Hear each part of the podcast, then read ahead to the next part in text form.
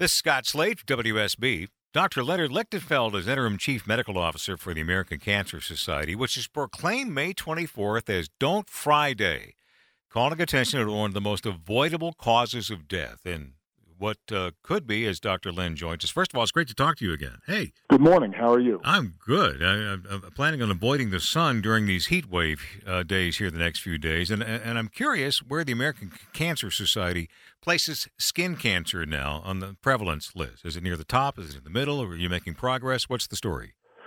So, Scott, the, the reality is that skin cancer is the single most common cancer by a wide margin in, in this country, in the United States, in 2019, well, uh, we think in 2019 there will be about 3.3 million people who develop 5.4 million cases of skin cancer. Now, we're not quite as accurate on skin cancer as we are with other cancers because we don't report every skin cancer, but the reality is, is, it's pervasive, and uh, many people, as they get older, will be impacted. Some of these skin cancers are deadly, are they not? Yes, they are. Uh, they fall into different categories, any one of which can, frankly, be deadly, although the, the one that we worry about the most is malignant melanoma. That's the one that if you don't pay attention, it can burrow deep into the skin and it can spread and it can lead to death. The others can also be a problem, particularly when it comes to the local treatment with surgery. But fortunately, for most forms of skin cancer, they're treatable. Melanoma is the one we worry about the most. And how avoidable is skin cancer when you compare it, especially to some of the other cancers you all have to deal with? We actually think that almost all skin cancers are avoidable. We know that in most situations, not all, but in most, it, the, the skin cancers are related to sun exposure. And that sun exposure can occur very young in life. That's something that most people don't pay attention to, they don't think about, particularly young people you go out to outdoors, you go to the beach, you go um, where you shouldn't go to a tanning parlor, and you expose yourself to ultraviolet radiation. The damage that does to the skin lasts a lifetime and builds over a lifetime.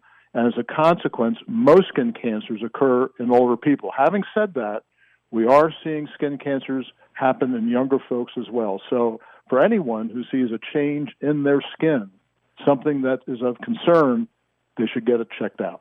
But it's never too late to lower your risk, is it? No, it isn't. As I said, it accumulates over time. But you know, when you when you stop that exposure, you reduce the risk later on. And there's some you know simple things that people can do. And, and the American Cancer Society has a phrase: slip, slop, slap, and wrap. So slip on a shirt, particularly a long sleeve shirt that that's, uh, has some protection in it uh, slap on a hat, slop on sunscreen, and lots of it. Make sure you read the label so you know what you're using, at least SPF 30 or higher, and wrap on a pair of ultraviolet protective sunglasses for that skin around the eyes, which is, is very vulnerable to the effects of the ultraviolet effects of the sun. I got a couple of questions about sunscreen. Uh, first of all, how much is enough? Well, I think it's probably safe to say, um, you know, there's never too much most people make the mistake of putting on you know, like a little dab will do you. Um, that's not what you do. You're supposed to put on at least an ounce, which is like a palmful, and spread it and repeat it regularly, particularly if you're outside, uh, you know, in the, in, if you go in the water or you're playing sports or you're sweating. So make sure you read the labels on the sunscreen. Use at least SPF 30 or greater. Reapply it, probably most cases every two hours. But also remember that sunscreen is, is a help.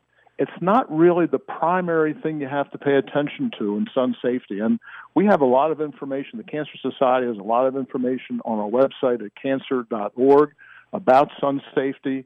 Um, and the rules, of, you know, for example, we should probably avoid the sun between 10 a.m. and 4 p.m. I know most people are going to say, really? Well, the answer is yeah, really. And if you can't if you can't avoid the sun, then stay under shade or use some protection of uh, you know an umbrella or something to avoid the maximal rays of the sun. But sunscreen is helpful. As I said, SPF 30 or greater. Reapply regularly, particularly if you're sweating or you get wet. Um, make sure you do what you're supposed to do, and use lots of sunscreen. I've, I've said that uh, before as well that is, you know, one of the things that most people don't do when they go out and they either exercise or relax in the sun. I've got uh, one thing to ask you about sunscreens that come up in the news lately. What do you think about these homemade sunscreens that we've been hearing about? Oh my golly! Well, let's say I don't think much. Um, sunscreen is actually a little bit of a controversial topic uh, today as we speak. The Food and Drug Administration has a what we call a proposed rule where they're now saying maybe we need to know more about the safety of sunscreens, but they have put a lot of tests and other efforts into place to try to at least make certain that what we have today you know, is, is safe and effective. Uh, and now they're going to do further safety studies. The homemade sunscreens, you have no clue whether they work or not. And in fact, based on the information that I've seen, what limited information is available, there's no reason to think that they're going to be success, be safe. And experts are really warning people don't get caught up in the fad, so to speak, that because you make it at home, it's going to be better than something that's in the bottle. There are an awful lot of things that have to be done to test sunscreens to make sure that they that they do what they say they're going to do.